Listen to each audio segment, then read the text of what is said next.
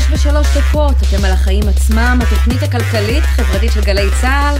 ערב טוב, סמי פרץ. ערב טוב, עמית תומר. התאוששת כבר מהשידור שלנו בשבוע שעבר בכנסת, אישור תקציב המדינה. כן, בהחלט, הוא היינו עבר... שם אה, שעות. ועכשיו, אחרי שעבר תקציב המדינה, יש תחושה שהממשלה מתחילה אה, לטפל במה שהיא מבטיחה לנו כבר תקופה, יוקר המחיה. היא עושה קולות, אה, שמענו גם את ראש הממשלה אתמול בישיבת הממשלה, מדבר על זה שזו המשימה העיקרית של הממשלה. מעניין אגב, כי המשימה הקודמת העיקרית הייתה הרפורמה המשפטית, אז אה, יכול להיות שזה יתחלף, כן, אבל... נשמע, אמרנו כל הזמן שהם לא מתעסקים בחיים עצמם, אז הנה, צריך להגיד גם כן. מילה טובה. מצד שני, דברים יכולים עוד להשתנות, אז אי אפשר עדיין לברך על המוגמר, כי האמת גם אין מוגמר, אבל אה, מבינים שם שהגיע הזמן לטפל ביוקר המחיה. אז הנה, יושב ראש ועדת הכלכלה דוד ביטן מתחיל לנקוט בצעדים משל עצמו, לקדם כל מיני הצעות חוק. אנחנו נבדוק בהמשך מה יכול לעלות יפה ומה פחות, ובמקביל, ניר ברקת, שר הכלכלה, נלחם בקוקה קולה, והיא נלחמת בו בחזרה. אנחנו נבדוק אם יש סיכוי לרעיונות שהם מעלים. כן, אמיר ונג, שהוא עורך הדין שמייצג את קוקה קולה מול משרד הכלכלה, שלח אה, מכתב מאוד זוהם אתמול אה, למפקח על המחירים, יהיה איתנו בעניין הזה.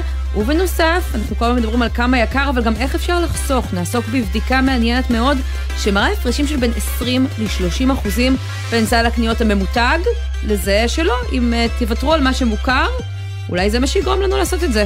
כן, אולי תוותרו בכלל על סל הקניות, זה הכי חוסך. דיאטה גם, דיאטטי מאוד. דיאטה, לא לאכול אנחנו כלום. לא מעודדים כמובן אה, לא כן, לאכול. אנחנו לא יודעים, אבל זה בטח כמובן לא. לא, לא יזיק. אנחנו נעסוק גם בחדשות טובות להייטק הישראלי. ענקית השבבים, אינווידיה, הודיעה שהיא תשיק מחשב על בישראל. אנחנו צריכים להבין מה זה מחשב על. מחשב על, מה זה נשמע? כזה, טם טם. כן, טם. מחשב על. על מה? על מה? אז אנחנו נדבר אה, על העניין הזה עם סמנכ"ל החברה בארץ, ננסה להבין מה זה. כן, ונפרסם גם מחקר חדש כאן בפרסום ראשון, שנותן תמונת מצב אופטימית לשוק התעסוקה בשל השינויים שיביא משבר האקלים, אבל גם אומר איזה עבודות צפויות להיכחד. ייעלמו. והנה, לא רק בגלל הבינה המלאכותית, יש אגב, עוד רק כמה תדעי, סיבות. מדברים על זה ש-90% מתלמידי כיתה א' של היום יעבדו בעתיד במקצועות שלא קיימים היום. לא קיימים בכלל, כלומר, קיימים. כששואלים אותם מה אתה רוצה להיות כשתהיה גדול, זה לא רלוונטי מה שהם עונים. DGBDT או זה משהו כזה, אנחנו לא יודעים אפילו להגיד מהו. מעניין מאוד, ונסיים עם פינתנו האהובה בעל ערך, והשבוע נהיה עם החברה הישראלית שנאבקת בתאונות באתרי בנייה, שזה נושא שאנחנו עוקבים אחריו פה כבר תקופה, באמצעות הינדוס של טכנולוגיה צבאית. כן, נשמע רעיון. חשוב וטוב, אה, אבל אה, יש זמן עד שנגיע לשם. זו את הכותרת שלך, עמית. אז תשמע, אנחנו מדברים פה לא מעט על הבנקים, על רווחי הענק שלהם בחסות עליות הריבית, ועל איך הם לא נותנים לנו, הציבור, ליהנות מספיק מהחגיגה.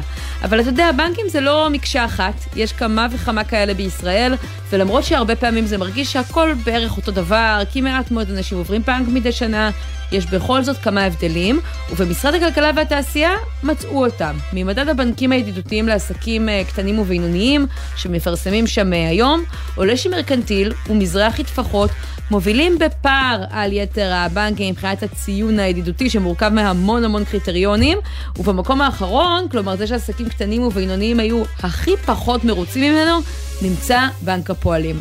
אז קודם כל, אם יש לכם עסק ואתם מרגישים שאתם לא מקבלים תנאים מספיק טובים מהבנק, תתמקחו, תבדקו, תעברו, יש פערים, רואים את זה שם.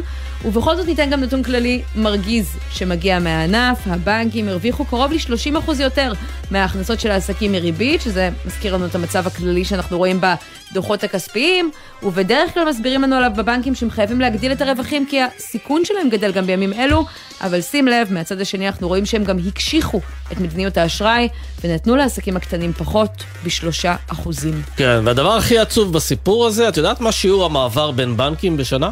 נו, שלושה אחוז, משהו שני כזה? אחוז, וגם לרוב הם עוברים לא בגלל שיש מבצע מוצלח באיזה בנק אחר, אלא סתם כי הם עברו דירה, התחתנו וכדומה. סיבות כן. טכניות, יש חנייה. לכן אני אומרת, יש פער, תבדקו אותו, נכון שזה מרגיש לפעמים שהכל אותו, סליחה, אבל חרא, אה, אבל באמת יש יותר ויש פחות, ורואים את זה פשוט בנתונים. איך את מדברת? כן, התעצבנתי. כן. מה הכותרת. שלך? כן.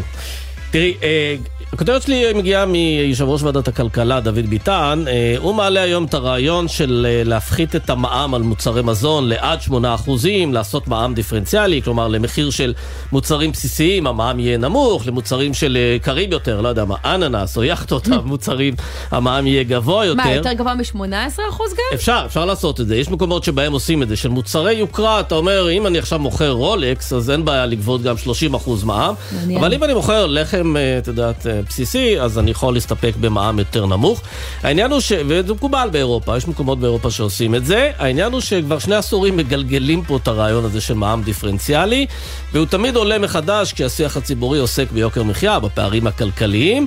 אה, וזה נתפס כאיזה פתרון כזה להקל על הציבור שנאנק תחת יוקר המחיה, וזה נשמע לכאורה רעיון נכון. לחיצת כפתור, והופ, מחירי מוצרי המזון יורדים, בלי לחכות לוועדות ציבוריות, לרפורמות, לכל מיני דברים שלוקח כן. הרבה מאוד זמן. ובוא נשמע אולי את מה שדוד ביטן, יושב ראש ועדת הכלכלה, מציע היום בכנסת. קדימה. בתחילת שבוע הבא אנחנו נגיש הצעת חוק על uh, השוואת המע"מ במזון ל-OCD, לעשות אותו דיפרנציאלי עד 8%. דבר שני, נגיש הצעת חוק בנושא הבנקים. אנחנו לא יכולים לקבוע את הריבית, בסדר, הבנו. את העניין הזה, אנחנו לא יכולים לקבוע, אבל אנחנו כן יכולים לטפל בדרך עקיפה.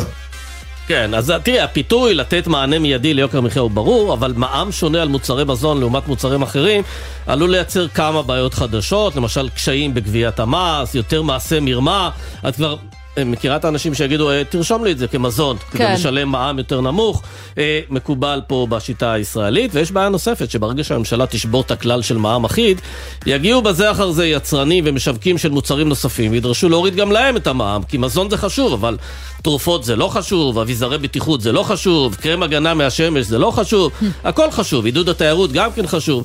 אז מע"מ דיפרנציאלי הוא פתרון קל בעיקר לפוליטיקאים שקשה להם להתמודד עם קבוצות לחץ, לבצע שינויים מבניים.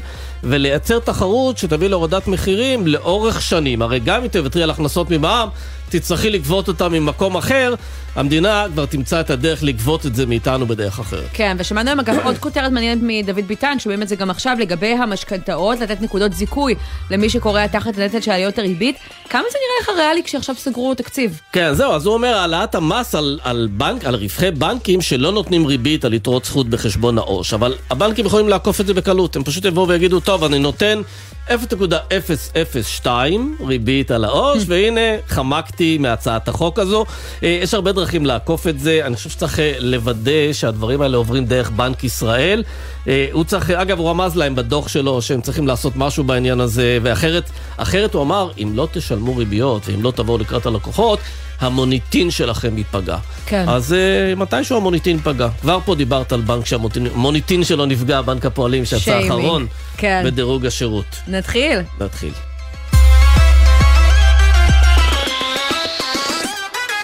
אז אם דיברנו על שיימינג, שר הכלכלה ניר ברקת מנסה לבקש אה, מהמונופולים ומחברות המזון הגדולות, אלו שמעלות מחירים, את הנתונים הכספיים אה, שלהם, אבל הם לא עושות לו חיים קלים, וקרה אתמול דבר די מדהים אה, בלילה. מיהרו לעדכן ממשרד הכלכלה שחלוצה ראשונה השיבה לדרישה לנתונים כספיים, קוקה קולה, ואתה יודע, לרגע... חלמתי להפוך לזבוב על הקיר במשרד הכלכלה, להיחשף לנתונים הסודיים, שככה באמת אנחנו כבר שנים אה, דנים בשאלה אם מרוויחים יותר מדי או פחות מדי, בטח החברה המרכזית למשקאות, ואז דווקא הגיעה אליי תגובת החברה, והייתי בהלם שבחרו... אפשר לסכם אותה בשתי מילים. לשתף גם אותי, יותר מ-20 עמודים, אפשר לשתף, לסכם בשתי מילים. מילים. מאחר ואת מדברת פה לא יפה, אז גם אני אדבר לא יפה. הם אמרו לו בעצם, קפוץ לנו. כן, אז אה, לא רק זה, הם האשימו אותו שהוא גורם למפקח על המחירים אה, להיות מונע משיקולים אה, פוליטיים זרים, ושזה לא ענייני כל הסיפור הזה, ואנחנו רוצים להבין ממי שכתב שורות אלו, מה הולך לקרות עכשיו, העורך דין אמיר ונק, שלום. שלום רב. שותף במשרד עורכי הדין גולדפרב רוס זליגמן, מייצג את החברה המרכזית למשקאות מול דרישת משרד הכלכלה לחשיפת הנתונים. אז מה, סמי הבין נכון את השורה התחתונה שלכם? אני חושב שסמי לא הבין אותה נכון. השורה התחתונה אומרת למפקח שלמיטב ההבנה המשפטית שלנו אין לו סמכות להוציא את הדרישה הזאת. אני, ולכן אה, אנחנו ממתינים עדיין לקרוא את תשובתו. Mm-hmm. לא קיבלתם תגובה עדיין. אותנו. עדיין לא, אבל המכתב יצא אתמול. אגב, תגיד, אבל ממה, ש... ממה החברה המרכזית חוששת? הרי אם הרווח הוא סביר והוגן, אז הכל בסדר. אולי היא חוששת כי הרווחים שלה מופרזים, ואז ברגע שזה ייחשף, אז הציבור אה, יכעס על החברה? תראו, הסיפור המלא כאן הוא, בואו, זה הרי לא החברה המרכזית. יש כאן 15 חברות שקיבלו מכתבים. והמכתבים האלה, הם, כתוב בהם שזה פיקוח מחירים, אבל ברור הרי גם לכם שלא באמת מדובר כאן במהלך של פיקוח מחירים. למה? הרי היום, תראי, היום מפוקחים לחם אחיד, חלה, ביצים, חלב שתייה רגיל, גיל אשל שמנת ושתי גבינות, זה הכל. אתם מכירים החלטה של הממשלה להעביר אותנו למשק שבו כל 15 החברות הגדולות שמספקות מוצרי צריכה מוכנסות לפיקוח עם עשרות מוצרים, הם בטח מחזיקים עשרות אחוזים מהמכירות של רשתות השיווק אתם מכירים אני... אה, המלצה של ועדה, החלטת ממשלה, שהמשק הישראלי עובר לפיקוח אה, רוחבי? אז אני, אני לא דווקא רוצה... כזה, אני גם בטוח שזה לא יקרה. לספר לך משהו אה, מעניין, כי גם אני בהתחלה חשבתי שזה רעיון אה, מגוחך, ואז עלה לכאן אה, לפני מספר שבועות מנכ"ל משרד הכלכלה אמנון מרחב, ודיברנו איתו על הנושא הזה, מה פתאום שיפקחו על מחירי קוקה קולה, אני מצטערת, אני גם לא חושבת שזה דבר שאנחנו רוצים שיהיה בכל מקרר בגלל הפן הבריאותי, עד לא מזמן היה על זה מס מוגדל, והוא כן ענה תשובה שהיא מעניינת, גם אם אני עדיין לא מסכימה עם הרעיון, הוא אמר, אני לא מסתכל על זה כמו החלב או הלחם, אני מסתכל על זה כמו התשתיות של בזק. כי יש כאן חברה אחת שיש לה מוצר שרק לה יש אותו, הקוקה קולה, ומזה היא יכולה להפריז מאוד במחיר, כי יש לה כוח מאוד גדול, ואנחנו רוצים לרסן את הכוח הזה בגלל שהחברה המרכזית למשקאות היא מונופול, זה לא קשור לקולה כמוצר בסיסי. אגב, זה קצת קשור, כי בכל זאת אני מכיר אנשים שמכורים לקולה. אז בכל זאת, אתה יודע, יש לך כוח על הצרכן. אבל כשמסתכלים על זה ככה, הטענה שלכם אולי קצת מאבד בסיס, לא? לא, אבל עמית, תראי, הרי מה זה להגיד לה, זאת החברה היחידה שיש לה קולה. ויש חברה אחרת שהיא היחידה שיש לה שוואפס, ויש חברה אחרת שהיא היחידה שיש לה פפסי, ויש עוד הרבה משקאות מוגזים ולא מוגזים, ויש מים מינרליים, ויש גם מים מהברז. אז עם כל הכבוד, אני לא מבין מה החשיבות ומה המוקד של להגיד, רק לכם יש קולה. מה, מה המשמעות של זה? השאלה... בסוף מדובר על, על מוצר. דרך אגב, גם, תראה, גם צריך להגיד עוד משהו, בסדר? הרי הנתונים האמיתיים של ההשוואה הבינלאומית הם ברורים, הם ידועים גם למשרד הכלכלה מכיוון שהוא רוכש נתונים של החברות, נילסן לדוגמה, שעוקבת אחרי המחירים בעולם, משווים אותם לישראל, והמצב לגבי קוקה קולה מאוד ברור. המחיר בארץ הוא לא רק סביר, הוא נמוך בהשוואה בינלאומית. אגב, אם הוא נמוך שמדבר... ואם הוא סביר, אז מה הבעיה לחשוף את הנתונים? תראו את זה, תראו את מבנה, יכול להיות שהמבנה העלויות שלכם הוא אחר, יכול להיות ש...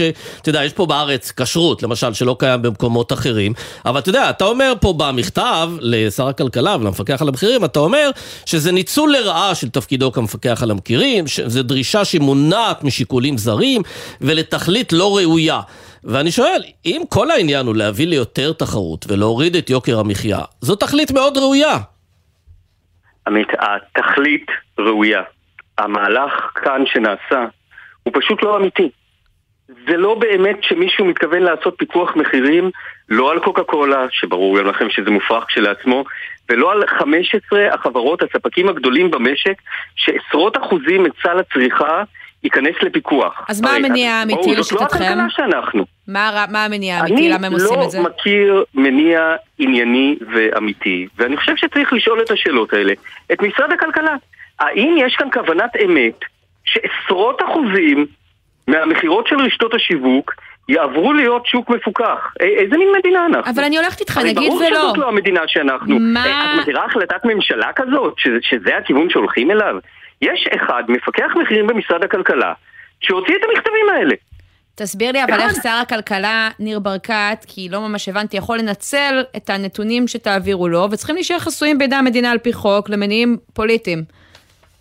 אני תוהה בעצמי, אבל מכיוון שגם שר הכלכלה וגם המנכ"ל של משרדו, אנחנו שמענו אמירות שלהם, שזה נשמע, שמה שהם מתכוונים לעשות עם הנתונים האלה, זה לפרסם אותם.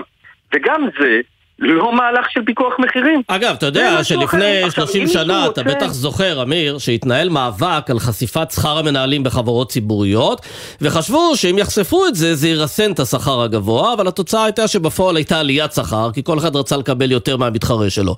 אולי אם תחשפו את הנתונים, יקרה בכלל מהלך דומה, אבל הציבור לא יתרגש, וכל אחד יבוא ויגיד, אני רוצה להרוויח.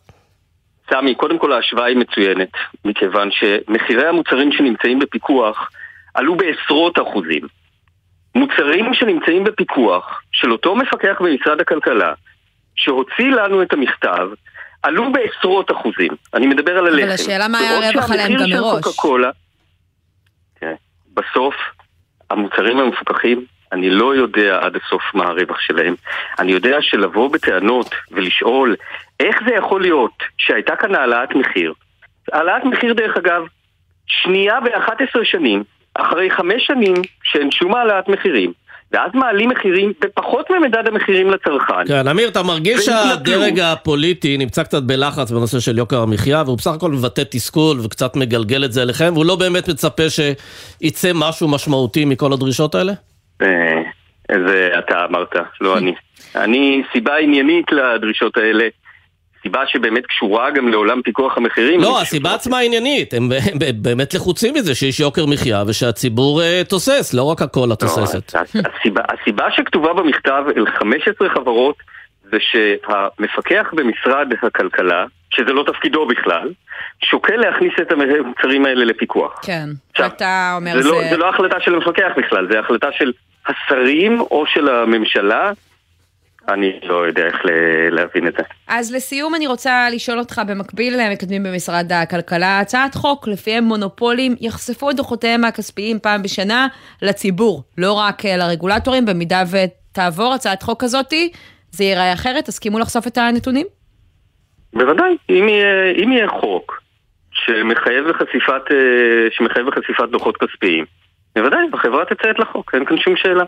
אני חושב שיש מקום לדיון אם החוק הזה נכון, איך לעשות אותו. סמי הזכיר מקודם מה קרה עם שכר המנהלים בבנקים, דוגמה מעניינת. אבל אם יהיה חוק שבאמת מדבר, המטרה שלו היא חשיפה, ואז ידרשו את הדוחות הכספיים כדי לפרסם אותם. בוודאי, החברה תצא יאללה, נו, אנחנו כן, בעד. הנה, לתשומת ליבם של הגורמים במשרד הכלכלה. יש הסכמה מלאה, קוקה קולה בעד פרסום. הדוחות. ההסכמה היא ככל שיהיה חוק. כן. עורך הדין אמיר ונק, תודה רבה לך על השיחה הזאת, ותשמע, זה באמת לא קשור אליו, אבל יש לי הרגשה שהם, ולא רק הם, עוד יעמדו בדרך של החקיקה הזאת. אה, בואו נעבור אה, לנושא הבא. עדיין בענייני מחירים. תודה, כן, אנחנו עדיין בענייני מחירים. ואחרי שדיברנו על זה שהכל עולה, ומשרד הכלכלה ויתר הרשויות בינתיים אולי יתחילו איזשהו טיפול שורש, אבל לא מצליחים לעצור את זה בכאן ועכשיו.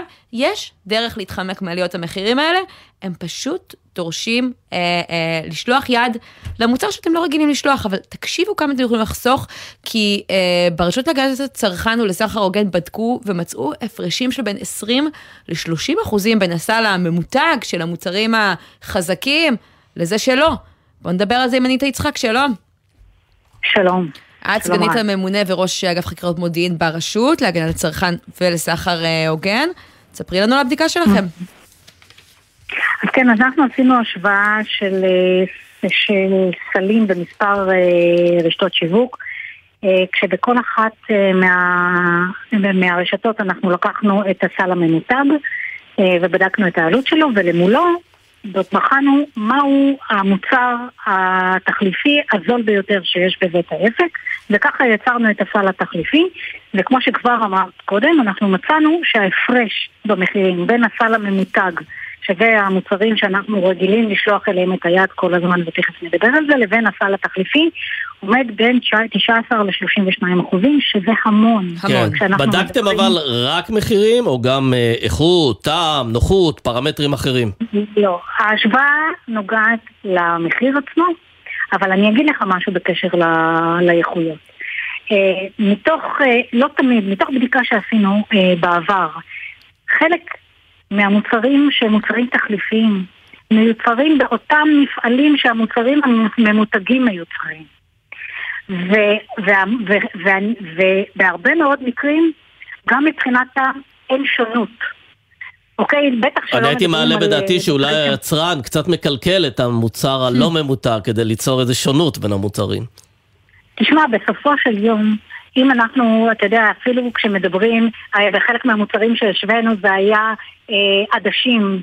בסדר, אתה רואה את המוצר, הוא מול העיניים שלך, זה אפילו לא מוצר מעובד, אין מה לקלקל פה. כן. זה לא איזושהי עיבוד של הזה. כשאתה לוקח את המוצר הממותג עדשים למול המוצר הלא ממותג עדשים, אתה, אין כאן הרבה שונות מבחינת המוצר והמחיר הוא משמעותי. סמי, אני מציעה אנחנו- שנתחיל פה מבחן טעימה אם אתה רוצה. נביא עדשים לאולפן, כן, כן, זה... אבל תראי, העניין הוא שכשאתה מסתכל על זה, אז uh, יש בכל סופר מוצרים אחרים שהם יותר זולים, ואני מניח שזה לא רק ההבדל בין uh, מוצרים ממותגים ללא ממותגים. Uh, אתה יכול, uh, זה גורם לך שאתה צריך לקנות uh, בכמה סופרים כדי ליהנות מהמחירים הנמוכים. כל אחד יש לו את מה שנקרא המוצר המוביל שהוא מוכן להפסיד עליו, לא סלידר. Uh, כן, אבל- בהמלצות שלכם יש גם את העניין הזה, תדלגו בין סופרים? תראה, אנחנו רוצים להיות אה, עם שתי רגליים על הקרקע. כי באמת אה, צרכנים, בוא אני אגיד שרוב הצרכנים בישראל לא מפצלים את הקניות שלהם ולא רצים מסופר לסופר אה, וזאת אה, דרישה מהצרכן שאני חושבת שאולי אפשר להעלות אותה לא הרבה... אנחנו עצלנים, את אומרת במילים אחרות. לא, זה, זה, תראי, אנחנו גם לחוצים בזמן, זה לא רק עצמה, המשאבים שלנו מוגבלים ולפעמים הריצה מסופר לסופר ויש לה עלויות של זמן ודלק וכולי, יכול להיות שהיא אפילו לא משתלמת ולכן אני אומרת, ככל שצרכנים יכולים לעשות את זה, מה טוב כן. אבל בואו בקנייה שבסופר שכבר בחרתם להיכנס בו אמ, בסדר? בקנייה הבאה, במקום לשלוח ישירות את היד למותגים המובילים, תסתכלו מה יש על המדף. תסתכלו אה, מה המחיר ליחידת מידה, כדי שתבינו באמת אה, את ההבדל אה, מבחינת מחיר, ואפשר להסתכל גם מי מייצר מה. אגב, ו- אני אתמול ו- עשיתי את זה. רציתי לקנות טחינה מסוג מסוים שאני אוהב, לא היה, ואז הסתכלתי על מוצר אחר, הוא היה הרבה יותר זול, אבל זה היה כל כך חשוד שהסתכלתי מאיפה איפה מייצרים אותו, והוא היה אוקיי. במדינה שאני לא יודע שהיא מעצמת טחינה, אז ויתרתי על המוצר הזה. אני עוד צריך חבל, לחקור. היית בא עם אה, תובנות. אני ממליצה לך בפעם הבאה, אתה יודע, לא להחליף את כל הסל, אפשר לעשות את, הש, את השינוי הזה בהדרגתיות. בוא תבחר שניים, שלושה מוצרים שהם תחליפים, ותתנסה. ואם הם לא טובים, אני שולח אותם אלייך. אני משוכנעת שאתה תמצא שאין הרבה הבדלים בין מה שאתה רגיל אליו למה שיכול להיות שיהיו מוצרים בקצה פה ושם, אבל בהרבה מאוד מוצרים אין כן. הבדלים, ואנחנו משלמים על המיתוג, אנחנו משלמים על האריזות, ואנחנו משלמים על, ה- על הפרסום הזה שבונה את התודעה שלנו לאורך שנים. זהו, הבעיה, אבל שיש. לנו תודעה לאורך שנים. והסיפור הקטן הזה שסמי אה, מספר, אה, מייצג תופעה הרבה יותר רחבה. אנחנו שומעים הרבה פעמים מרשתות מזון, שמנסים לשים עוד תחליפים אה, בשנה ומשהו האחרונות על המדף, מאז שהנושא הזה עלה יותר למודעות, ואנשים פשוט לא לוקחים. אתם חושבים שההשוואה הזאת, זה מה שיגמול את הישראלים המותגים? אנחנו חושבים שה, אה, שככל שהצרכן יעלה את זה, נעלה את זה לרמת המודעות והצרכן יחלחל אליו ונהיה טיפה יותר אקטיביים, לאט לאט אנחנו ניאבק בה, אנחנו, אנחנו נאמנים למותגים בצורה גורפת. בצורה גורפת, ובדרך אגב, הנאמנות למותג הזה, בסופו של יום, את מי היא מחזקת? את היצרנים והיבואנים של אותם מותגים. כמובן. וככל שאנחנו מחזקים אותם, אנחנו מצמצמים את התחרות, ואנחנו בסופו של יום גם מאפשרים להם להעלות לנו את המחיר ולשחק איך שהם רוצים בשוק. כן, אגב, אה, בכל לא הקטגוריות יש לנו כבר אה, מוצרים שהם לא ממותגים, או שיש קטגוריות שזה אין דריסת רגל אני רואה פה לכאלה דברים? דברים שחוזרים על עצמם בשני הסלים. ברוב המכריע של הקטגוריות יש מוצרים תחליפיים. כן, אני רוצה רק לשאול אותך שאלה קצרה. אה, לסיום, אני לא חושבת שזה מה שהתכוונתם לבדוק, אבל אני מסתכלת על הסלים של קרפור, שני המזול והיקר מול רמי לוי, לא רואה פער גדול במחיר. יכול להיות שקרפור לא כזאת בשורה כמו שחשבנו. אז אנחנו עשינו השוואה, וכמו התוצאה מראה שבאמת הם מאוד קרובים בסלים שלהם, רמי לוי וקרפור. אה, קרפור אה, אה, הייתה יותר אה, יקרה בסל הממותג, אבל במעט מרמי לוי, ו... אבל בסל התחליפי הייתה יותר זולה, אה, וגם זה במעט. הם מאוד קרובים. ממש בשני אה, שקלים, אבל כן. ביחס לשאר, אבל ביחס לשאר הרשתות, אה, הם זולים. כן, טוב, לתשומת קרפור וגם רמי לוי ליבם גדולים של הפוליטיקאים, שרצו להצטלם בסניפי קרפור, לא כזה זול שם. אניטה יצחק, הרשות להגנת צרכן ולסחר הוגן, תודה רבה לך על הדברים האלה. תודה. תודה לכם. תודה. טוב, עכשיו אנחנו צריכים להעיד פה על בורותנו. כן. חברת אינווידיה, שהיא ענקית שבבים ישראלית, היא הודיעה שהיא תשיק מחשב על בישראל, אה, סליחה, ענקית טכנולוגיה אמריקאית, היא לא ישראלית, אבל היא תשיק מחשב על בישראל, וכשדיברנו אז אמרנו, מה זה מחשב על? נכון. ולא ידענו לתת את התשובה, אז אנחנו נעלה את עמית כץ, שהוא סמנכ"ל מוצרים באינווידיה ישראל. שלום. שלום שלום, ערב טוב. מה זה מחשב על? מה עושים איתו? כן, אז מחשב על זה משהו שכבר קיים לא מעט שנים. אה, באמצעות מחשבי על אנחנו יודעים לחזות מזג אוויר, ואנחנו יודעים למצוא תרופות לסרטן, ואנחנו יודעים לעשות עוד המון דברים יפים. אבל החידוש פה, ומה שאנחנו עושים עכשיו, זה אנחנו בונים מחשבי על שמריצים בינה מלאכותית. אז uh, בחודשים האחרונים כולנו פגשנו את צ'אט uh, GPT וכולם עכשיו יודעים מה זה בינה מלאכותית וזה ככה הגיע לכולם. וכדי כן. שהתחום הזה יתפתח אתה זקוק למחשב על שיש לו מה, הרבה מאוד כוח uh, חישוב, כוח uh, נכון, אגירת מידע. נכון, נכון, מה שצריך להבין זה בשביל שתוכנה כזאת או מחשב כזה יהיה מספיק חכם כדי לענות על כל שאלה, מישהו צריך ללמד אותו הכל. מישהו צריך בעצם לקחת את הידע המצטבר הזה שנאסף במשך כל כך הרבה שנים, ללמד את המחשב את כל הדברים שאנחנו יודעים, וכשאתה שואל אותו, הוא חכם מספיק בשביל לענות על זה לא רק את התשובה הנכונה, גם בקונטקסט הנכון, ואפילו רגע, רגע, שיחה. לא הבנתי. כן. בוא, בוא, בוא, בוא אה, ננסה שוב, ממש אה, כמו, כמו לילדים. אז מה, אני משתמשת במחשב הזה, מה אני יכולה להפיק מזה? כן, אז אנחנו היום רואים המון המון שימושים לבינה מלאכותית. זה באמת נוגע בכל תחום וזה ייגע ביותר ויותר תחומים אה, בעתיד. אבל מה נותן לי מחשב העל שהמחשב שיש לי בבית לא נותן לי לצורך כן, העניין כן, בכלי כן. הזה של הבינה המלאכותית? אה, אוקיי, אז זו שאלה טובה. בשביל שאני אוכל לשאול מחשב שאלה והוא יענה לי, יש איפשהו, באיזשהו מקום, אה, מרכז מחשוב עצום, שיש בו המון המון המון שרתים, מחשבים כאלה לצורך העניין, שמחוברים ביחד בצורה מאוד מהירה, ושם אנחנו בעצם מלמדים את, ה, את, ה, את המחשב, אנחנו קוראים לזה מודל, אנחנו מאמנים את המודל כדי להיות כל כך חכם. אבל היום בלחיצת כפתור ב-chat GTP אתה יכול לקבל את התשובות שאתה נכון, שואל. נכון, נכון. אבל זה ילך נכון. וישתכלל, כל פעם יהיו דורות יותר מתקדמים של אה, בינה מלאכותית. היום התשובות הן נגיד ברמה של כיתה ח', אז בעוד שנתיים זה בטח יהיה ברמה של אה, תואר ראשון. נכון, אבל אתם צריכים לזכור שכשאתם מדברים עם מחשב בבית, אתם לא באמת מדברים עם המחשב בבית, אתם מדברים עם תוכנה. שמחוברת למחשב בבית, והיא מחוברת לענן, כן. שהוא נותן לכם את התשובות. זה אמנם קורה מאוד מהר, אבל המחשב עצמו שיש לכם בבית הוא לא כל כך חכם. הוא לא יודע את כל מה שאנחנו יודעים למשל בתוכנה כמו ChatGPT. אז בעצם הכל מבוסס ענן, ואיפשהו כל. המחשוב הזה קורה באיזשהו מקום מרוחק, זה פשוט עובד מאוד מאוד מהר, אז אנחנו לא מרגישים. כן, כן. מי יכול להשתמש בזה בעצם, העובדה שהוא יהיה בישראל, איך, איזה, מה היא נותנת למשק הישראלי, לחברות ההייטק, לאקוסיסטם המקומי?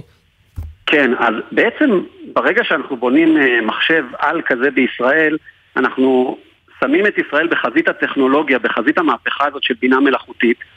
אנחנו באנווידיה, אנחנו אוהבים קודם כל לבדוק בעצמנו, להריץ בעצמנו, לקבל ביטחון שאנחנו עושים את הדבר האופטימלי, ואז כשאנחנו הולכים ומתקינים או מטמיעים את הדברים האלה, אנחנו בעצם משתמשים בידע שצברנו. אז בהתחלה אנחנו משתמשים בזה כדי לבנות מחשב על בצורה הכי נכונה שיש, בטכנולוגיית אתרנט. הדבר הבא שאנחנו עושים, זה אנחנו עובדים עם, אה, עם, עם ה start-up nation שלנו, יש לנו המון המון אה, חברות סטארט-אפ שמבינות אה, איך לקחת את המרכז מחשוב הגדול הזה ובאמת להריץ את האפליקציות שלהם, אה, לשתף איתנו פעולה כדי להגיע לדברים שעוד לא... כלומר, לא קהל היעד הוא יותר המגזר העסקי, סטארט-אפים, חוקרים, זה לא משהו שכל אחד מאיתנו יכול להיעזר בו ביום-יום בבית. לפחות בשלב הראשון זה נכון, בשלב הראשון אנחנו באמת ממוקדים בללמוד, להבין, לחקור. לעבוד השני. עם שותפים, ובשלב מסוים אנחנו בעצם נייצר פה איזשהו שירות cloud עם שותפים שלנו, ובאמת אה, כמו שהיום אנשים ניגשים ל cloud ומריצים כל מיני דברים ונהנים מהשירותים של ה cloud, זה יהיה אחד השירותים שאנחנו יודעים לתת, שירותים של בינה מלאכותית. כן, תגידי, אבל תוך כמה זמן אתם בונים את המחשב הזה? עד סוף השנה אנחנו מניחים שהמחשב הזה יהיה כבר באוויר. ופה זה לא עובד כמו מחשב ביתי שכל אה, שלוש-ארבע שנים אתה צריך להחליף? תראה, המהירות שהדברים קורים מצריכה בעצם אה, כן להחליף. זאת אומרת, התשובה היא כן. כל כמה שנים, בשביל להיות תחרותי, בשביל לבנות את הדברים בקצב ובאיכות הנדרשת, אתה בעצם כן תצטרך כנראה להחליף כל כמה שנים. זו השקעה מאוד גדולה, אנחנו משקיעים פה מאות מיליוני דולרים. אבל uh, אנחנו מאמינים במה שאנחנו עושים, יש כן. לזה מטרה טובה. עמית, לסיום, הרבה מאוד יזמי הייטק וחברות הייטק בישראל הזהירו כי בגלל המהפכה המשפטית הם יעבירו פעילות לחו"ל, שיגיעו לפחות השקעות זרות, והנה אתם באים אתם לא שותפים לחשש מפני הסכנות של המהפכה המשפטית?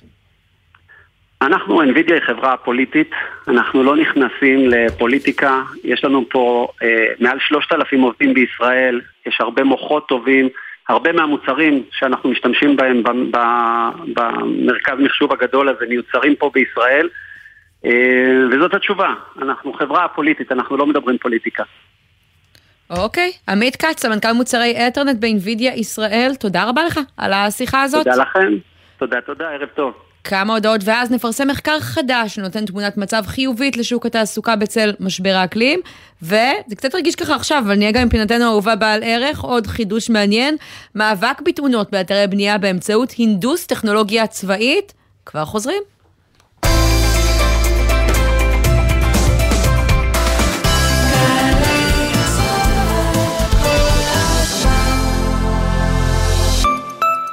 שלום, כאן יוחנן פלסנר, נשיא המכון הישראלי לדמוקרטיה. השבוע ייערך כנס אלי הורוביץ, הכנס המרכזי לכלכלה וחברה. על רקע האתגרים בכלכלה העולמית, נשב יחד מומחים מהמגזר הציבורי, העסקי והאזרחי, לגיבוש חזון למשק ולהייטק, ונדון ביוקר המחיה ובמעמד השלטון המקומי. פרטים באתר המכון הישראלי לדמוקרטיה. קיה במבצע לעמיתי מועדון חבר. נירו החדש, סלטוס החדש, ספורטאז', פיקנטו ויתר דגמי קיה, עכשיו בתנאים בלעדיים. לעמיתי מועדון חבר. עד שישה ביוני, לפרטים כוכבי 9920 או באתר מועדון חבר. חבר זה הכל בשבילך ללמוד בזמן, במקום ובקצב שתבחרו. האוניברסיטה הפתוחה, ללמוד שאפשר גם אחרת. ההרשמה בעיצומה, כוכבית 3500. 25 שנה לפסטיבל היין של מטה יהודה. מצפה לכם חגיגת תיירות, תרבות, חקלאות ומוזיקה ביקבים, השקות של יינות חדשים מעקבי אזור היין יהודה, מפגשים עם יננים וסיורים ודרכים. ערב הפתיחה, יום חמישי, 1 ביוני, בגן התנ"כי יד השמונה. לפרטים חפשו תיירות מטה יהודה. להודות על שנה של עשייה בתשדיר של 30 שניות? צריך לפחות שבוע. שבוע ההצדעה לשירות הלאומי-אזרחי. מתנדבים ומתנדבות, אנו שמחים להזמינכם לשבוע ההצדעה, שיתקיים מ-4 עד 8 ביוני, ט"ו עד י"ט בסיוון. בואו ליהנות מהאירוע המרכזי בבריכת הסולטן, עם הופעות של עידן עמדי, אמיר דדון, יובל דיין, רביב כנר, ועוד מגוון הופעות וירידים. חפשו שבוע ההצדעה ומהרו להירשם. השירות הלאומי-אזרחי, לשרת, להשפיע, להוביל. מה הגורמים להתפרצות הפרעות אכילה? כיצד צריכים ההורים לפעול כשילדיהם מפתחים הפרעת אכילה? איך פועל הטיפול בהם, ומדוע הוא כל כך גורלי? לרגל יום המודעות להפרעות אכילה, ליהי שפרבר ושירה אביבי צוללות אל עומק ההתמודדות והטיפול בהם, ומביאות את הקולות של מתמודדים ומתמודדות לצד מומחים ומטפלים. אני, הפרעה נפשית, מה אני עושה פה בכלל? אז יש המון המון שכנועים. את, מה פתאום? על לקרוא לזה בשם, זה קרה רק בשלב הרבה הרבה יותר מאוחר. משקל נפשי, חמישי, תשע בערב, גלי צה"ל.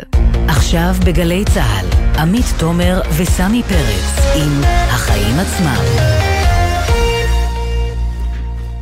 חזרנו, משרד התחבורה הודיע שהוא מבטל את התוכנית לפינוי התחנה המרכזית בתל אביב. איתנו גל ג'רסי, כתבנו לענייני תחבורה. שלום. שוב מבטלים, זה קורה כבר שנים. שלום עמית, שלום סמי, כן באמת, אז פינוי התחנה המרכזית עליו מדובר כבר שנים, ממשיך להתעכב היום. בדיון היום בבית המשפט העליון חזר בו משרד התחבורה מכוונתו להקים מוסף זמני במתחם פנורמה בתל אביב, שהיה אמור לקבל עליו את מרבית הנסיעה ובכך קצת להוריד את הלחץ ואת זיהום האוויר בתחנה המרכזית. על אותו אה, אה כוונה, כוונה להעביר למוסף פנורמה חתמה... בסוף. אה. כן, להעביר אה, השרה, אה, שרת התחבורה הקודמת מרב מיכאלי, היא תכננה לפזר את הנסיעות שמגיעות לתחנה המרכזית, למסוף פנורמה וגם לעוד כמה מסופים, ביניהם מסוף הלוחמים. אז גורמים בענף התחבורה מעריכים כי הסיבה שמשרד התחבורה חזר בו היום די בפתאומיות, היא התנגדות של השרה רגב, שנובעת מתלונות של תושבים באזור שמגלגלים את זיהום האוויר עליהם. אליהם. בעבר גם יו"ר הכנסת אמיר אוחנה הביע התנגדות למהלך, למהלך הזה, וחשוב להדגיש כי מסוף פנורמה לא אמור לייצר אותו זיהום אוויר כמו התחנה המרכזית, כי הוא מסוף מסוף ללא מבנים והוא חשמלי ברובו המוחלט. זאת אומרת שהטענות האלה על גלגול זיהום אוויר הן לא בדיוק מדויקות. אמ, מי עתר לבית משפט העליון? התושבים? מה, סביב מה היה הדיון? כן, אז לפני כמה חודשים אחד מבעלי השטחים במתחם פנורמה הגיש עתירה נגד הצו, קוראים לזה צו חנייה, שמאפשר להפוך את המתחם למסוף אוטובוסים. העתירה התקבלה בעצם לפני שישה חודשים, והיום בעצם היה דיון סביב הערעור שהגיש משרד התחבורה. אה, משרד התחבורה בראשות מיכאלי, הוא הגיש את הערעור הזה, והיום ביקש משרד התחבורה של רגב שהערעור יתקבל, אבל לא בשביל לבנות את מוסף פנורמה, אלא בשביל שהעתירה לא תיצור תקדים אצל בעלי שטחים ברחבי הארץ, ובכך יעכב מסופים אחרים שמשרד התחבורה כן מעוניין לבנות. תשמע, אומרים הרבה פעמים ששר אה, שקשוב אה, לרכשי הציבור, הנה התושבים, בסך הכל יכול להיות גם דבר אה, טוב. למה מסתכלים על העניין הזה באיזושהי ביקורת? כן, אז אה, כמו שאמרתי, גם השרה רגב אה, אה, כנראה מתנגדת למהלך הזה, וגם בעבר יו"ר הכנסת, אמיר אוחנה הביע התנגדות, וכמה גורמים בענף התחבורה שאנחנו מדברים איתם, אומרים לנו שיכול להיות שזה בגלל שתושבי האזור הם פעילים אה, מהליכוד, mm-hmm. שהם אה, מפעילים לחץ על אה, שרת התחבורה רגב. כרגע גם אין תוכניות למה יעשו אם לא מוסף פנורמה ומוסף הלוחמים, כנראה שתושבי האזור התחנה המרכזית ייאלצו להמשיך לחכות. לדעתי בעיקר, גם בדרום תל אביב, איפה שנמצאת היום התחנה המרכזית, גם זה נחשב לאחד מעוזי הליכוד. זאת אומרת, האם אתה מעביר את זה לחברי מרכז א', לחברי מרכז ב', כן? כן, אה, בינתיים. כך או כך, התחנה המרכזית תמשיך להיות סוג של פיל לבן באמצע דרום אה, כן, תל הדבר אביב. הענק הזה שאנחנו רואים כל פעם שאנחנו עוברים ימשיך להיות שם כנראה עוד שטח אה, נדל"ני. שווה למדי, חבל. גל ג'רסי, כתבים לתחבורה, תודה רבה לך על הדברים האלה. תודה לכם.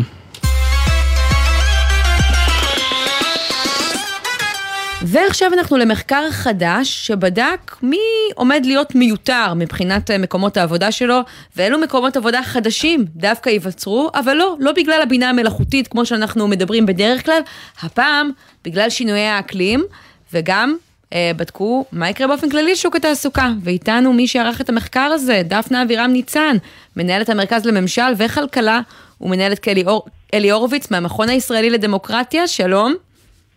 שלום. אז uh, תספרי לנו קודם כל מה הקשר בין uh, משבר האקלים לשוק התעסוקה. אנחנו הרבה פעמים שומעים הבטחות לשינויים, לתקציבים, רובם קורות מעט מדי ומאוחר מדי.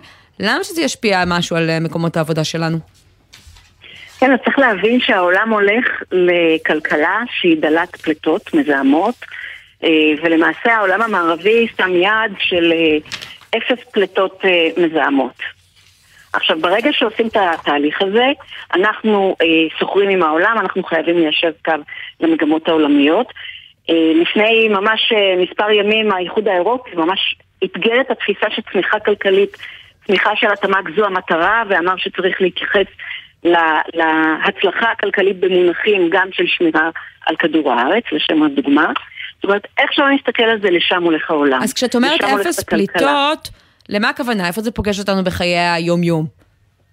זה אומר שתעשיות שהן מזהמות יצטרכו לעבור תהליך, או שהן אה, יעברו לייצור או פעילות בסטנדרטים ירוקים, או שהן באופן הדרגתי לא יהיה להן זכות קיום בשוק הגלובלי, הם לא יוכלו למכור את התוצרת שלהם, וככל שלא יוכלו למכור את התוצרת שלהם בעולם, או את השירותים בעולם, אז, אז זה יתגלגל גם לשוק המקומי. כלומר, אבל ומה זה מחייב אומר, ומה אה, רגולציה וחקיקה, אם אתה לא עושה את זה, אין סיבה שמישהו יציית למשהו.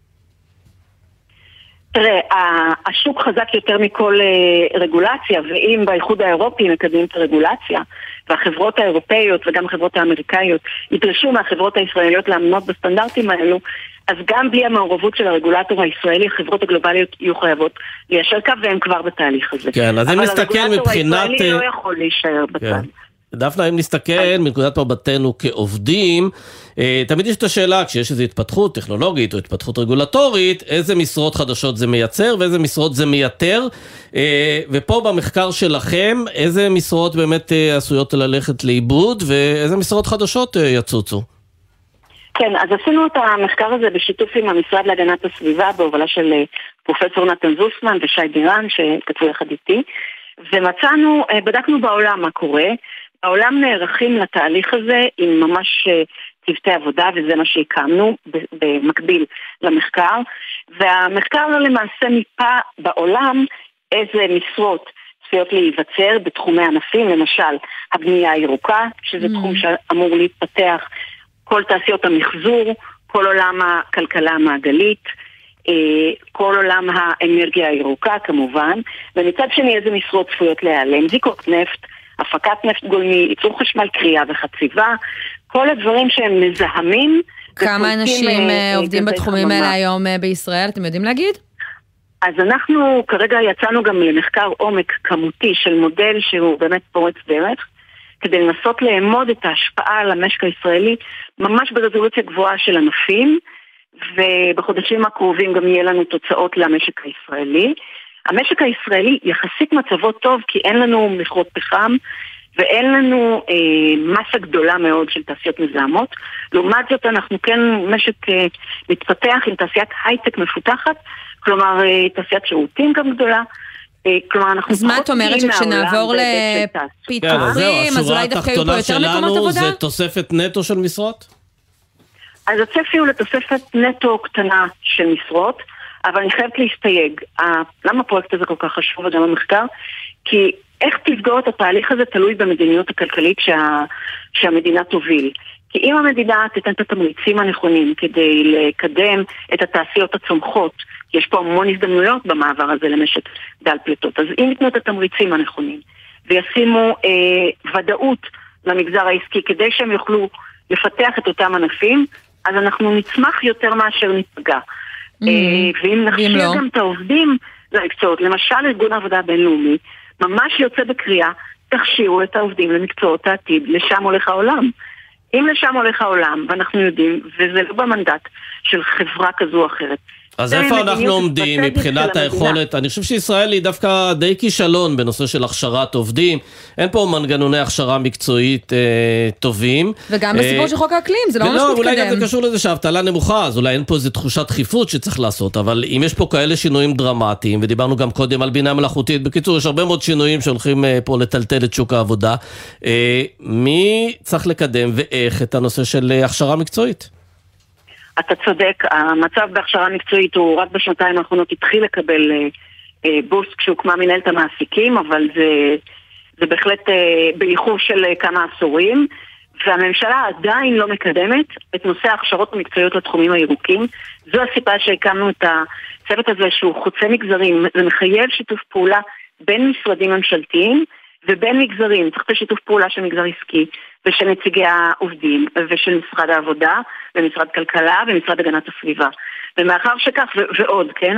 אז מאחר שכך אנחנו במכון הישראלי לדמוקרטיה בעצם מובילים צוות רב מגזרי וחוצה משרדים כדי לגבש סט המלצות בהתבסס על הניסיון העולמי אה, כדי אה, להגיע למצב שאנחנו עושים את המעבר הזה מעבר צודק. מעבר צודק הוא מונח בינלאומי שטבעו אותו הארגונים הבינלאומיים, נקרא Just Transition, שאומר שבתהליך הזה של מעבר למשק דל פליטות אנחנו צריכים לשים לב שלא להשאיר את האוכלוסיות החלשות מאחור. יפה. והאוכלוסיות החלשות הן אלו שבסוף מאבדות את מקומות העבודה. אם הממשלה לא מתערבת ודואגת להם, וזה תפקיד הממשלה. ואני שמחה, אני מחזקת את הממשלה שלפחות היא התניעה את התהליך הזה, כן. כדי שנצא לדרך. אז דפנה, את אה, ממש מרימה לנו למרואיין הבא, נגיד לך אה, תודה, מנהלת המרכז לממשל וכלכלה ומנהלת כנס אלי הורוביץ, שיארך השבוע מהמכון הישראלי לדמוקרטיה. תודה. תודה לך. ומצטרף אלינו ירון לוי, מנכ"ל דוקטור אה, זכוכית, שלום. שלום רב, ערב טוב. ספר לנו על המפעל שלך, מה אתם מייצרים? או, אה, אנחנו אה, בעצם מתעסקים בכל תחום הזכוכית לבניין, שזה החלק הפנימי בבניין, להבדיל מהחלק החיצוני של הבניין, שפה העולם הוא שונה לגמרי. שמעתי קצת על כל השיח שהיה. זהו, במילים אחרות, דפנה אבירם ניצן אמרה שאתה עלול להיות מיותר בקרוב, אני לא אייפה את המציאות, מה שנקרא.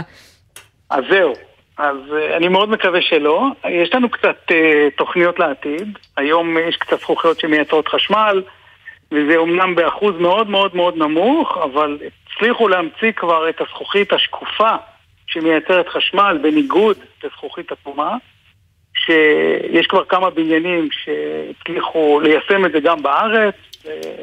עוטפים פשוט מבנים. כן, אבל אתם ממש ש... מייצרים או שאתם רק מייבאים ומרכיבים? אין ייצור היום של אה, זכוכית בארץ. הייצור בארץ היום נגמר, כאשר אה, פיניציה, שהיה היצרן היחיד, אה, שהוא בעצם מונופול, סגרו את שעריהם לפני בערך שלוש שנים. כן, בעיקר בגלל לא, גם- חוסר כדאיות, גם הנושא של עלויות אנרגיה מאוד גבוהות. שזה דווקא אולי משרת את. הטענה. כן. חוסר כדאיות אה, כלכלי, לא הצלחנו בארץ לחבר אותם, אה, איך אומרים, לגז טבעי, כמו, כמו כן. שהם חלמו, והם לא יכלו להיות תחרותיים בעולם. כן, אז זה די משקף את מה שאומר המחקר שהציגה אה, קודם אה, דפנה אבירם ניצן, שהנושא של הייצור הולך להיות יותר יותר בעייתי, יכול להיות שבמדינות מסוימות הרגולציה יותר קלה, אז אפשר לייצר שם, פה לא, לא מייצרים, אז מבחינתך זה לא דילמה, כי אתה מייבא את זה, ושישברו את הראש במדינות אחרות. זה מה שקורה בגדול לכל חומרי הגלם בארץ. אין לנו באמת אה, אה, עתיד לייצור בארץ, ואפשר לראות את זה כעובדה חיה אה, על נושא פיניציה. אז מה אתה עושה. חוץ מלהיות ככה אולי אה, מודאג אה, באמת מהעתיד אה, לבוא? יש איזה שהם שינויים, התקדמויות טכנולוגיות שאתה מנסה ליישם כדי להישאר עדכני, רלוונטי? אז uh, החברה שלנו, דוקטור זכוכית, כשמה כן היא, בעצם עושה יבוא של uh, מוצרים מוגמרים מחו"ל, יודעים לעשות תכנון מדויק ולהתקין את כל המוצרים האלה בארץ ללא זיהום אוויר, לפחות לא אצלנו, לפחות לא במדינה.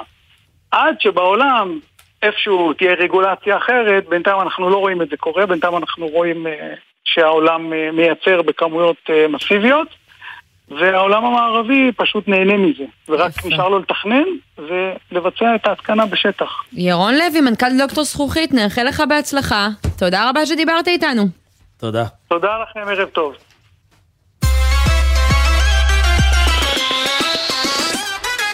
ועכשיו אנחנו לפינתנו, האהובה. האהובה, בעל ערך. צריך רק להזכיר, למה היא כן. אהובה? כי אנחנו מדברים פה עם חברות שמשפרות את האנושות, עושה, עושים אותה טובה יותר. נכון. עכשיו תשמע, אנחנו הבאנו היום אה, נושא שככה, באמת אה, אנחנו עוקבים אחריו בתוכנית לא פעם ומצקצקים על מה שרע, ואני מדברת על התאונות באתרי הבנייה שגובים את חייהם של יותר מדי בני אדם מדי שנה. אנחנו רואים גם השנה שאחרי שהתגאו באיזשהו שיפור בנתונים, יש יותר מקרים של תאונות אין שבוע הבנייה. שאין בו תאונות בענף הבנייה. זה עולה גם- בחיים. כן, גם הייתה איזו תקופה ששמענו המון תאונות שקשורות בהתמוטטות של מנופים. Mm.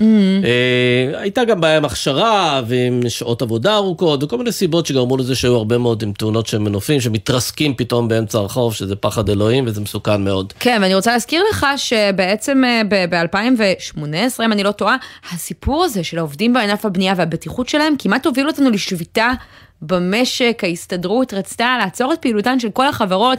ברגע האחרון הגיעו לאיזה שהם הסכמות של הסכם באתר הבנייה, אה, ובעצם אה, בסופו של דבר, הרבה מהסעיפים של ההסכם החשוב הזה, עד היום, נשארו על הנייר. כן, זה היה מאבק של שאנחנו- ההסתדרות שלא הצליח. ניסו לעשות פה באמת, אה, אני לא יודע אם זה היה סיבוב תדמיתי, או יחצני, או ניסיון ככה להראות שאכפת להם. ההסתדרות הרי תמיד מנסה להראות שיש לה עניין בנושאים אחרים, אבל אה, את יודעת מה? בוא נדבר עם אה, מנכ"ל חברת אולטרה ווייז, שזה ליאור אביטן, ערב טוב. ערב טוב לכם. לך יש פתרון? אה, לאולטרה וויז אה, יש פתרון, פתרון שמבוסס על ידי טכנולוגיה שפותחה בהרבה שנות אה, מחקר ופיתוח באלביט מערכות לפלטפורמות מוטסות בעולם הצבאי והוסבה לפעילות ולהשמה בעצם על מנופים באתרי בנייה. לפני שתספר לנו על הפתרון, לוקחת אותך רגע אחורה. איך הגיע הרעיון לחבר בין טכנולוגיה צבאית, שאנחנו מכירים מחיל האוויר וממקומות אחרים, לאתרי בנייה? אה, הרעיון הגיע אה, כאשר אה, במהלך 2017 נוכחנו לדעת שיש מספר תאונות רב שמעורבים בהם מנופים וראינו טכנולוגיה שאנחנו מפתחים באלביט כמתאימה לפתור את חלק גדול לפחות מהבעיות ש... שנוכחנו לדעת שקי... שקיימות. רגע, אבל זה שוק אה, מספיק גדול? כלומר, אנחנו יודעים להגיד שחיי אדם זה דבר יקר, אבל אתה צריך גם מודל כלכלי לעניין הזה, איך זה מסתדר? נכון, אה, נכון מאוד. לחברה אה, שמתבססת על מודל עסקי למעשה, צריך באמת שיהיה שוק, ויש שוק מנופים נרחב מאוד בכל העולם.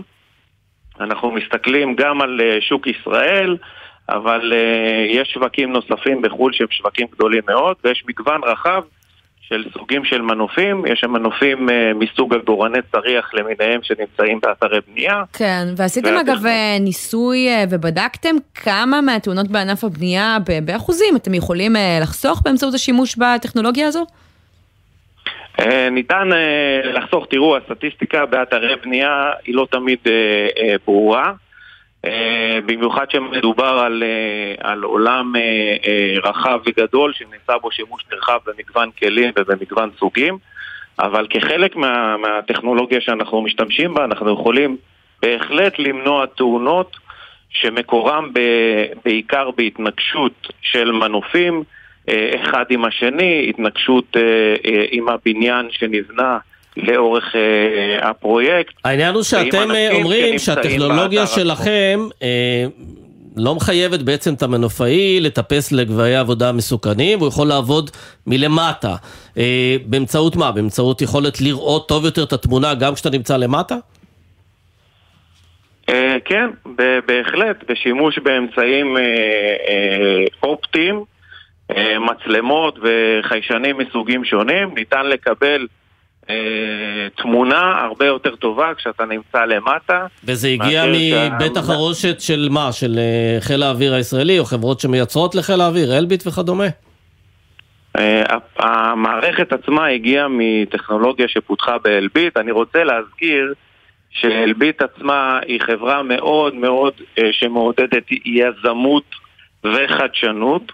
ובמסגרת במסגרת הזו היא מאפשרת מדי פעם לעובדים שיש להם רעיונות טובים לצאת החוצה ולהוציא טכנולוגיה מהעולם הצבאי לעולם האזרחי. אה, זה היה ממש רעיון ו- של עובד מן המניין, לא איזה מנהל אה, בכיר או משהו כזה. נכון, אני יפה. הייתי מהנדס באלביט, אה, מהנדס שעבד. הרבה שנים באלביט, והרעיון הגיע בעצם מהעבודה שלי מפיתוח אה, של המערכת, ורעיון ש, שצמח. מהמם. ואלביט אה, מאפשרת אגב אה, אה, לעובדים מסוימים להוציא רעיון החוצה. לקחת את הפיתוחים אה, ולעשות אדפטציה לשוק הפרטי. עכשיו תשמע, אתה מדבר שהגית את הרעיון הזה, עכשיו אנחנו יודעים שזה אתה, חשפת את עצמך ב-2017. איפה הדבר הזה עומד כיום, המוצר הזה בשוק? כמה מאתרי הבנייה בישראל משתמשים בו? אז uh, כיום יש אתר גדול מאוד בתל אביב שמשתמש uh, בטכנולוגיה הזאתי, והטכנולוגיה התחילה לצאת למספר מקומות בעולם.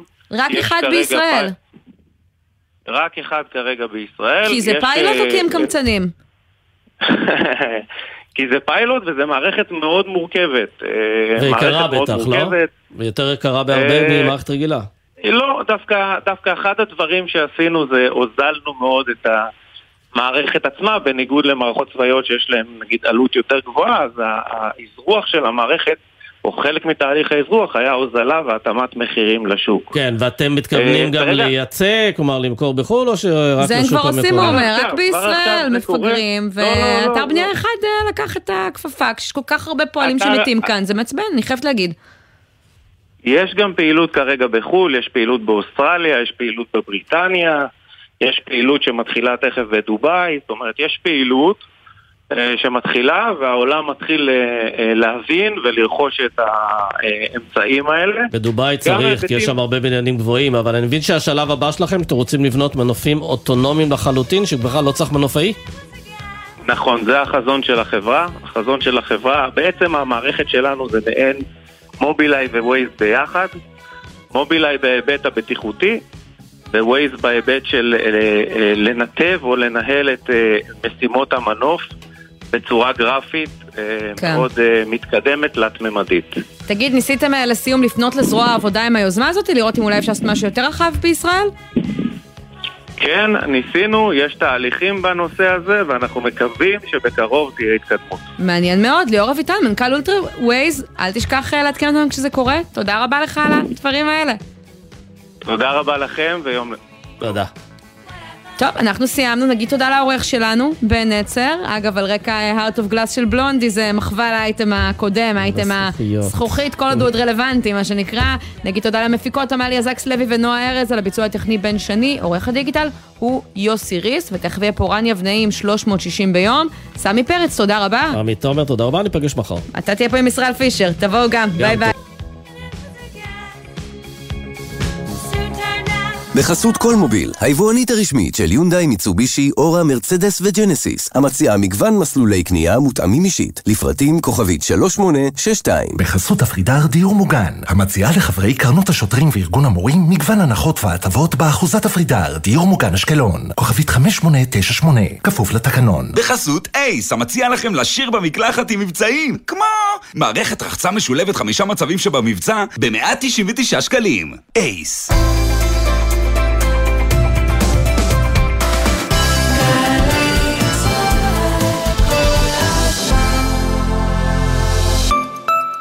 הכירו את אריה, נהג מכבש בפנסיה, עבד במע"צ 45 שנה. בכל שנה סלל כ-180 קילומטר אספלט. הכפילו בכל שנות עבודתו, ותבינו שאם נחבר את כל הדרכים שסלל, נוכל להגיע עד סלוניקי, שממנה עלה ארצה. רספקט, אריה. תנו כבוד למבוגרים שלנו, הם ראויים לזה. הביטוח הלאומי, לצדך ברגעים החשובים של החיים. מגדל דוד, מוזיאון ירושלים מחדש. לגלות את ירושלים בתערוכה חדשנית המספרת את סיפורה של העיר. הפתיחה ב-1 ביוני. פרטים באתר. חדש במכללת עזריאלי. תואר ראשון בהנדסה אזרחית. אתם מוזמנים להצטרף לחממה למהנדסי העתיד ולמהנדסות העתיד, ותוכלו לצאת עם תואר שאפשר לבנות עליו. עזריאלי, מכללה אקדמית להנדסה, ירושלים. לפרטים, כוכבי 9087. אז יגידו שאתה סאחי ושלא כיף איתך במסיבות, וגם, עזוב אחי, יהיה בסדר. אז יגידו. אבל אתה תהיה הנהג התורן שיחזיר את כולם הביתה בשלום. והם? בסוף הם יגידו לך תודה. תודה שאתה מחויב לחברים, ולעצמך, ולכל האנשים שבדרך. הרלב"ד.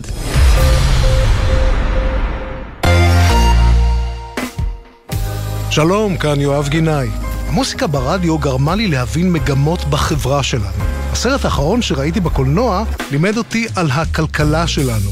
והצגת התיאטרון האחרונה שעלתה לחצה לי על הנקודות הכי בוערות במדינה. כי זוהי תרבות, המראה הכי חדה לחיים שלנו. ולכן, בכל שישי בבוקר אני שואל, מה יהיה בתרבות? מה יהיה עם יואב גינאי? שישי, תשע בבוקר, גלי צה"ל. מיד אחרי החדשות,